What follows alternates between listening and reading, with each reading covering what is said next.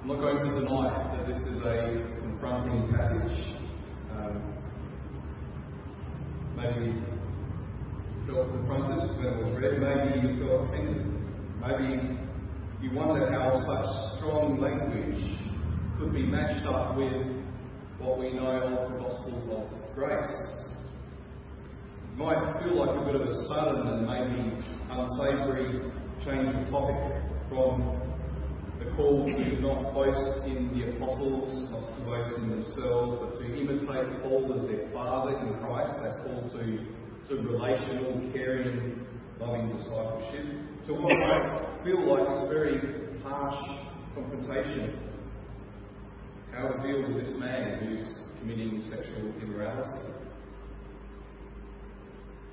Well, in reality, the, those two issues are actually connected. Paul hasn't just changed topic here, he's actually flowing from what he's already been saying. That's why he says in verse 6, Your boasting is not good. That's what he's been uh, addressing in the last four chapters. Their overinflated view of themselves and the way that they hold in too high regard those who have worldly status they were willing to overlook or to explain away the sinful lifestyle of one of their respective members. So this man had married his stepmother, his father's second wife. Uh, why? We don't know. It's uh, possible that it could have been a financial reason to make sure that his inheritance stays in the family. There could have been many factors at play, not to mention the fact that it wasn't uncommon for a widower to marry, remarry a woman who was quite a bit younger than himself. So this man's stepmother could have been around his age or even younger than him. What it wasn't was selfless care for this woman who was a widow. Both the law of Moses, but also the laws of the Greeks and the Romans prohibited marrying your father's wife or your stepmother. Leviticus 18 8 says, You shall not uncover the nakedness of your father's wife. That's a, that's a euphemism for sexual intimacy. Uh, it is your father's nakedness. So the law of Moses prohibited it, but also, as I said, the Greeks and the Romans saw it as taboo as well. So we don't know the exact scenario, we don't know the, the backstory, but we do know that this man's actions should immediately have raised a red flag. When pagan culture recognises and practices a standard that is there in God's law, even when they don't have any knowledge of the written law, it's a great shame on God's people when we ignore it or we are blatant in our transgression of it.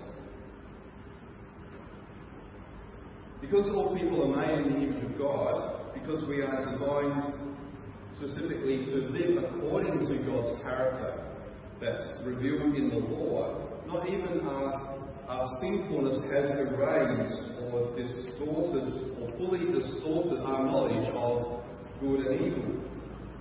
This is called common grace. God, in His mercy and His patience, is actively holding back, restraining evil, so that in this life we don't experience what it would be like if human sinfulness was carried out to its fullest extent. That's why almost all human cultures recognize the need for justice, for authority, for rules to govern society and their lives. So Paul tells us in Romans 2 when Gentiles who do not have the law by nature do what the law requires, they are a law to themselves, even though they do not have the law. They show that the work of the law is written on their hearts, or their conscience also bears witness and their conflicting thoughts accuse or even excuse them. That's that, is this right, is that wrong, that goes on in the heart of every human being. On that day when, according to my gospel, God judges the secrets of men by Christ Jesus. He then goes on a little bit later to call out those then who had the law but disobeyed it. You then who teach others, do you not teach yourself? While you preach against stealing, do you steal? You who say that one must not commit adultery, do you commit adultery? You who abhor idols, do you rob temples? You who boast in the law, dishonour God by breaking the law. For as it is written, the name of God is blasphemed among the Gentiles because of you. This is the same principle that Paul's using here in 1 Corinthians.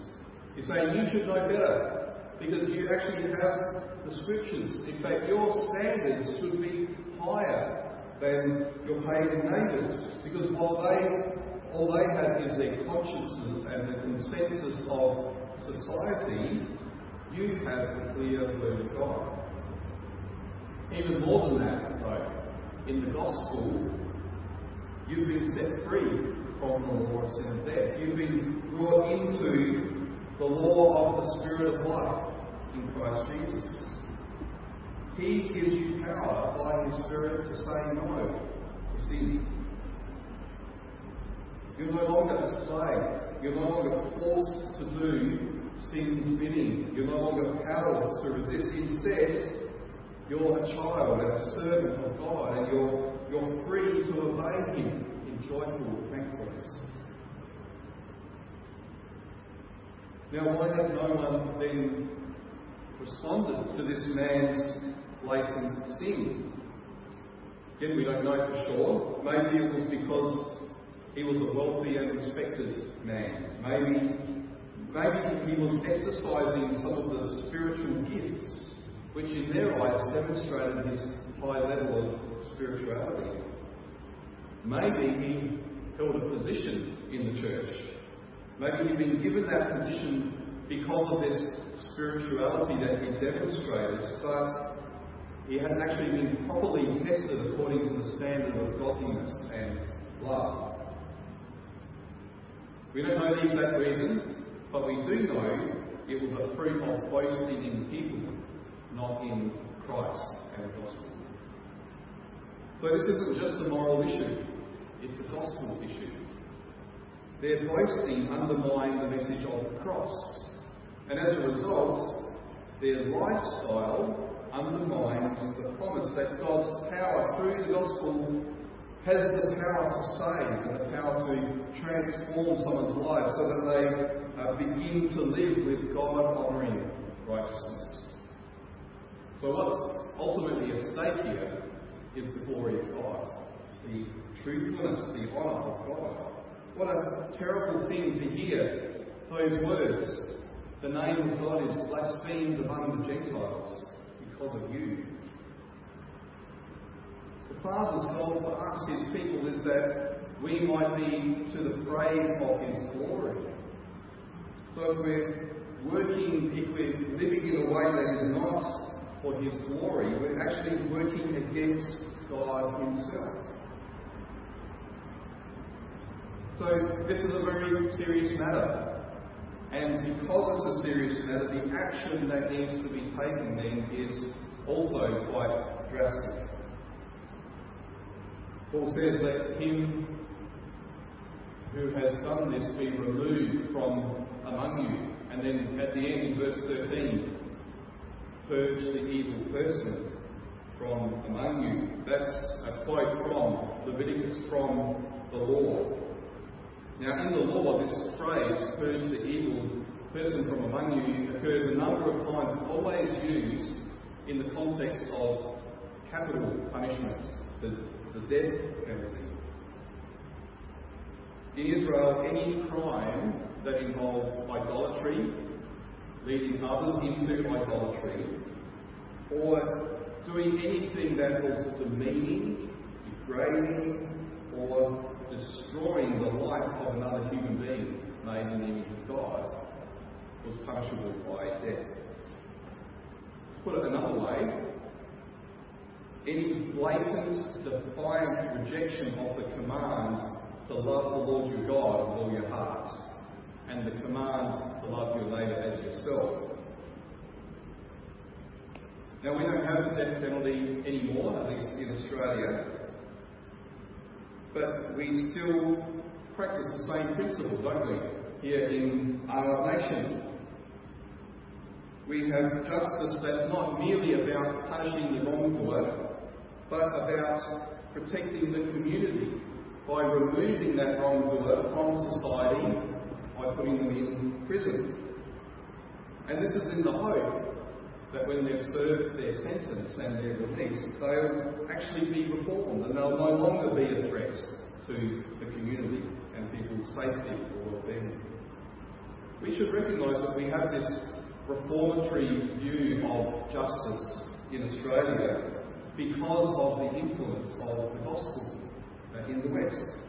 Because of the principle that every person, no matter how badly they have behaved, should still be given an opportunity to repent, to receive forgiveness, to be restored. So we don't have the death penalty, but we, we still carry out that principle remove the evil person from among you. Well, the church isn't an earthly kingdom like Israel was, so we don't practice justice in the way that earthly governments do. If you sin, I'm not going to lock you in the closet to do your sentence. But the Old Testament principle of capital punishment has been translated then into the New Testament principle of excommunication or church discipline. And it's a practice that unfortunately has been abused in some places where the church has been overzealous in uh, judging and disciplining people. But it's also been neglected in other places where, like in Corinth, where things are just overlooked and glossed over. Both uh, have caused harm, both to the person and to the church of which they're a part. Even um, to, to not deal with open and public sin is to actually deny grace.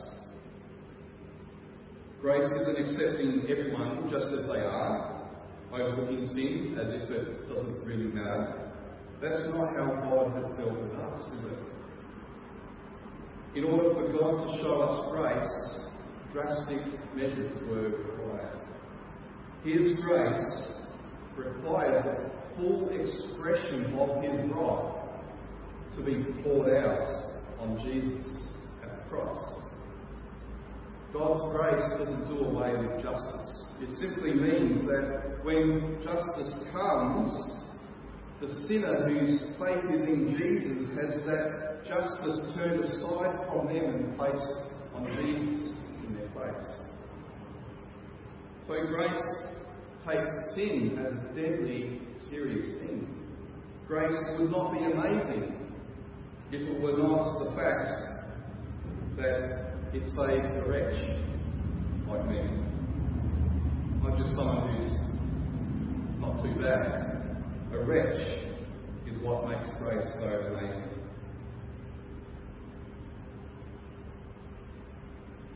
The fact that sin is high treason against God Himself. The fact that sin renders us deserving of an eternity separated from the goodness of God. As Jesus put it, the outer darkness where there will be weeping and gnashing and teeth. No one spoke more about God's judgments in the Bible than Jesus himself. Grace comes to us not because there's something, no matter how small, within us that deserves it, because grace is undeserved. It's in fact the opposite of what we deserve. So to make light of sin is to make light of grace. Do you ever find that you're beginning to lose the wonder of God's grace to you in Jesus Christ?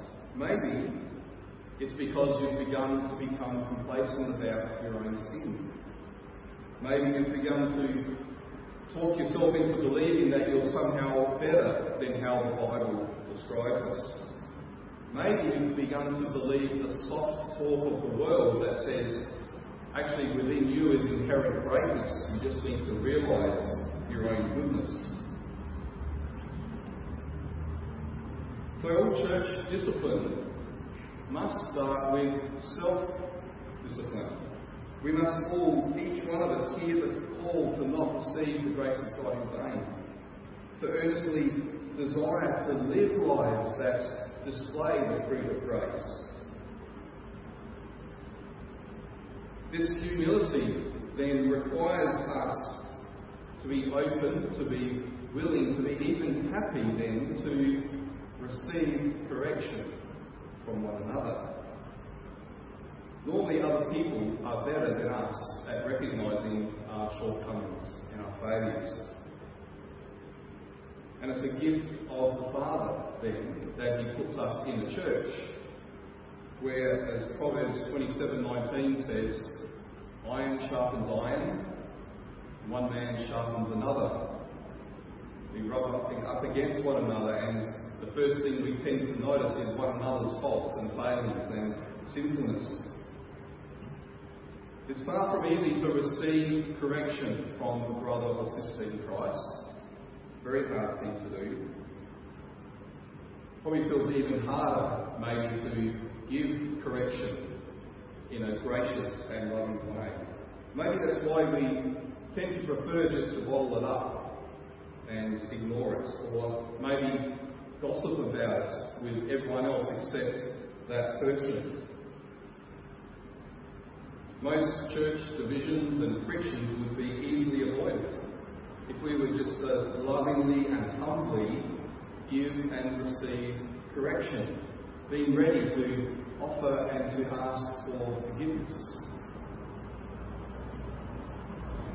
Jesus' teaching in Matthew 18 is really clear on this that loving one another in this way must always precede any kind of official church discipline.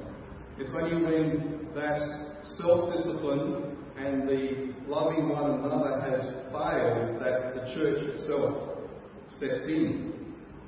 So he says, if he or your brother who has sinned against you refuses to listen to them, the witnesses that are there, tell it to the church. And if he refuses to listen even to the church, let him be to you as a Gentile and a tax collector now, this isn't a call to shun that person or to cut them out of your life. Because how did Jesus treat the Gentiles and the tax collectors?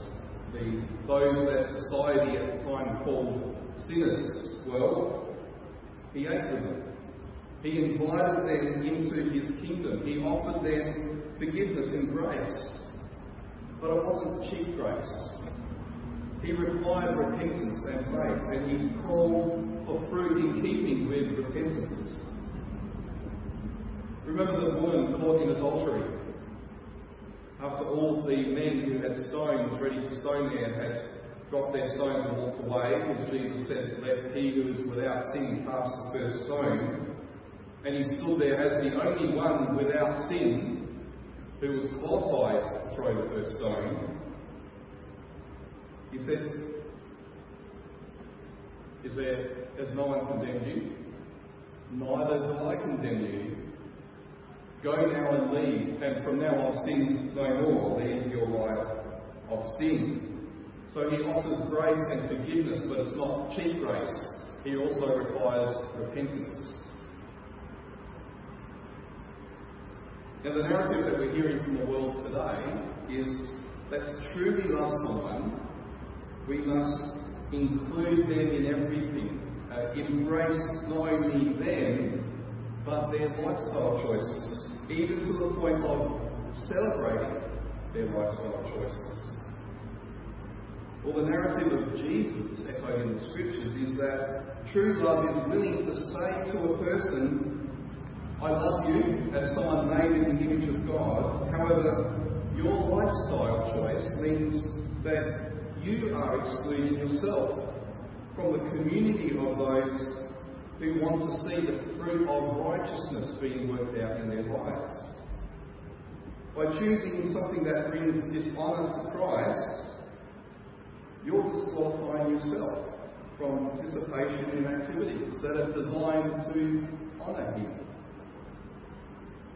And this was the case of this man in Corinth. It wasn't that he was a, a Christian struggling with sin, like we all do, occasionally stumbling, occasionally making mistakes, occasionally letting his flesh have its way over, over love from time to time. His sin was open and blatant and public. It was bringing the name of Christ into disrepute. It was leading others astray. And it was endangering his own soul. So it called for drastic measures. We should note that the first reason that Paul gives for excommunicating this man is his own sake, so that his spirit may be saved in the day of the Lord. So this was first and foremost an act of love towards this man. If he's living in such a way, we must question whether he's really heard and believed the gospel. Because his life is displaying fruit that conveys the exact opposite. So for his sake, he must be shown that claiming to be a Christian isn't enough to make him a Christian. Holding a position in the church isn't enough. Even practicing spiritual and religious activities that were seen to be great marks of spirituality, even that is not enough. The mark of a true faith in Christ is a life lived to the glory of Christ. And if he's willing to practice a lifestyle that's antithetical to the glory of Christ, then he needs to be called to repent and to believe the gospel all over again.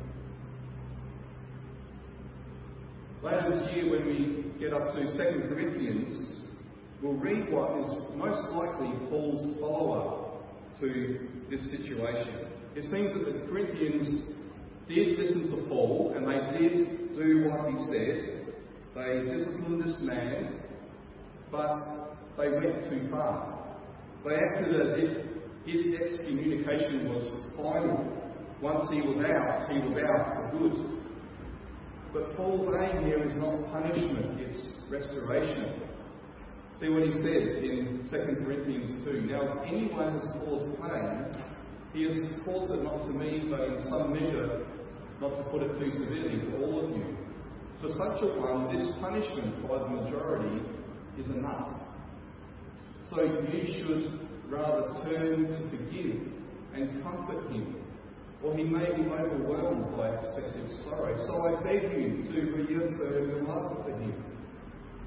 For this is why I wrote, that I might test you and know whether you are obedient in everything. Anyone whom you forgive, I also forgive. Indeed, what I have forgiven, if I have forgiven anything, it's been for your sake in the presence of Christ so that we would not be outwitted by Satan, for we are not ignorant of his designs. It seems that this man did repent. He was either renewed in his faith, or maybe he actually put his faith in Jesus for the first time because he realized his prior uh, facade was just a facade. The goal is that they will be able to reaffirm their love for Him, not that He will be cut off forever. The second reason for this act of discipline is for the sake of the church. See in verses 6 and 7. Just as society is protected from harm by removing those who cause harm to other people's well-being, so Jesus, who is the good shepherd, who cares for his flock, will not tolerate harm being done to those of his flock. There are times when the welfare of the flock, including those who are vulnerable, those who are weak within the flock, take priority over the person who poses danger to them. I want to share a, an example, a, a case study that um, where I, I was in a place where I had to put into practice the principles from this passage. A few years ago, it came to my attention that a student who was a member of E.S. at Flinders, was acting inappropriately towards, there was a male acting inappropriately towards one of the women in the group. He was spoken to and told to stop, but he continued, and he did it in a very public and open way. So we responded by removing him from membership in the group. We told him to stop attending our meetings. We offered a way of restoration. We said, apologise to the people that you've hurt and seek counselling to deal with your pattern of destructive and unhelpful behaviours. Well, he refused the offer. He tried to attend events and had to be turned away at the door. We even had to contact university security uh, to make sure that they were aware of what was going on. He even hopped on a bus and he travelled to Sydney to confront our national director at his home in Sydney. And then we received in the mail a letter from the courts. He'd filed a lawsuit against us to get his membership back into the group. Now, all through this time, he maintained his claim that he was committed to the Christian faith, that he was following Jesus. But what did his actions communicate? If his heart was soft towards God, if he wanted to grow in Christ's likeness, then we'd expect him to listen and to repent and to be corrected, rather than trying to get his own way by us.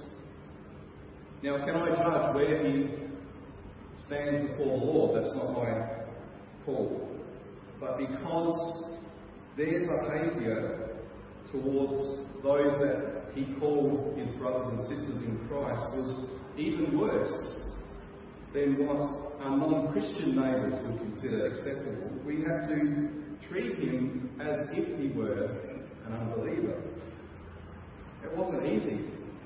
I've known him for a number of years. I've had a number of good conversations with him about his faith. He'd even been actively involved in helping with the ministry on campus. But the well-being of God's people and the reputation of the gospel took priority. Well, Paul doesn't use a uh, an image of a shepherd and flock here, though. He uses the image of a lump of dough. Leaven is a small piece of mixture that's used to make sourdough. I've got one brewing in a glass pot on my kitchen bench as I speak. Um, it's all bubbling away with all of the, the yeast um, having a good time in there. And you take a piece out and you mix it with the dough and, and you, you have a loaf of bread. The natural yeast causes the bread to rise. Now, Jesus used this imagery of leaven and a dough and a lump of dough in a positive way when describing the kingdom of God. But more often in the scriptures it's used in a negative way. Our sin, no matter how large, no matter how small, open or hidden, always has an effect on other people. Because sin is not loving God and it's not loving our neighbour.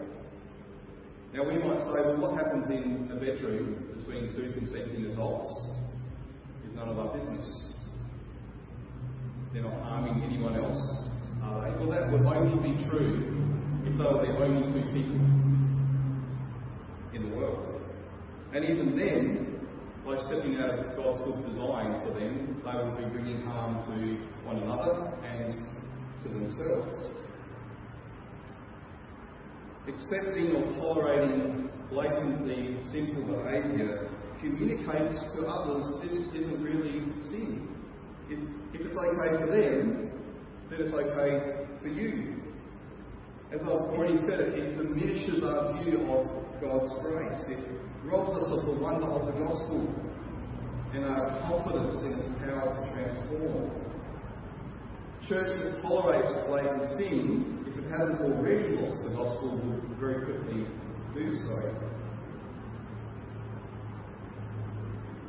This image of leaven is used here not just because it's a common idea that people then would have understood. It's also here because it points us to the story of the Passover and how Christ has fulfilled it. Remember, I said that Christ crucified is the embodiment of the wisdom of God. And so, uh, right through this letter, Paul is just taking us back to the cross of Christ as the foundation for how we deal with these very practical issues in our lives and in our church. This man's sin cannot be dealt with apart from knowing Christ crucified. Laying down the law is the solution. Cheap grace and overlooking it isn't the solution. It's only in the cross that we see mercy and justice perfectly combined. So on the night of the Passover, the Israelites were instructed to make bread without leaven, without yeast. And that was because they needed to be ready to leave straight away. And as I'm learning, leavened bread takes a week to prepare before you're actually ready to mix the dough and put it in the oven. The Passover meal that night then consisted of the lamb that had been sacrificed, blood painted on the door frames, and unleavened bread. And after the Exodus, Israel was commanded to celebrate the festival of Passover every year by eating the same meal of lamb and unleavened bread. And they were to remove anything in their home that contained leaven. Over time, this led up to a, uh, developed into a, uh, a family ritual involving every member of the household where cupboards would be swept out, and uh, every corner of the home would be cleaned in case there was one tiny piece of leaven there, and then everything that was swept up would be burnt. That's where we get the term spring cleaning from, because in the northern hemisphere, Passover happens at springtime, and everyone cleans their house thoroughly. By New Testament times, the Passover was also known as the Feast of Unleavened Bread. It as important to have unleavened bread as it was to have the Passover lamb. If you had the lamb, but then you ate it with leavened bread, you would have broken the rules for Passover. What a fool you would have been to go to all that trouble to get the lamb and to have it sacrificed, only to render it useless by the simple act of not eating leavened bread. Not eating unleavened bread, I should say. So it's in light of the sacrifice of Christ that we should strive for the peace and the holiness that the Father's discipline brings us. Not only does this honour Christ and give testimony to the incomparably great power of his death, but it's also what's best for his people as he brings us to maturity. But the cross is much more than just a moral motivator. It's not just see what how great Christ has done for you and you have to somehow match that by doing great things for him. It's not just a motivator or a guilt trip. If we are to celebrate this festival with the, with the unleavened bread of sincerity and truth, then we first need to die ourselves in union with Christ, our Passover lamb. Just as the Egyptians died to their old life in Egypt, and through that sacrifice of the lamb they stepped into the new life that they would have as God's people. So too, we need to come to the place where we can say, I have been crucified with Christ. It is no longer I who live, but Christ who lives in me, and the life I now live in the flesh, I live by faith in the Son of God who loved me and gave himself for me. If, if I have died with Christ, the me, the selfish me that wants to live for myself has died, then I'm not going to be afraid when my brothers and sisters come and speak the truth in love to me. I don't need to be threatened by thinking they've noticed my weaknesses and my failures, or if they point out my sin.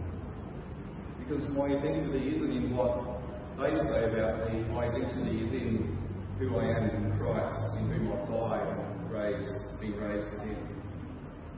Sincerity, sincerity is a word that we've seen before. It's that word being judged by the sunlight. It means being without hypocrisy. When a cloth is held up to the sunlight, there are no hidden stains that suddenly become apparent as the light shines through them. It's not a call to be perfect. It's a call to be transparent, to let the light shine through you. Hypocrisy is to claim to be without sin when in fact you are stained by sin. But the opposite of hypocrisy isn't to be without sin so you can truly claim it. It's rather to make a true confession of our own sin, our own weaknesses. Making repentance not something that we did when we first became a Christian. Repentance is the ongoing attitude of the heart every day for a Christian. The church isn't a club for those good people who've sorted their lives out. It's a community for sinners to come into the company of other sinners to receive these words of mercy and grace. To hear Jesus' words, I do not condemn you.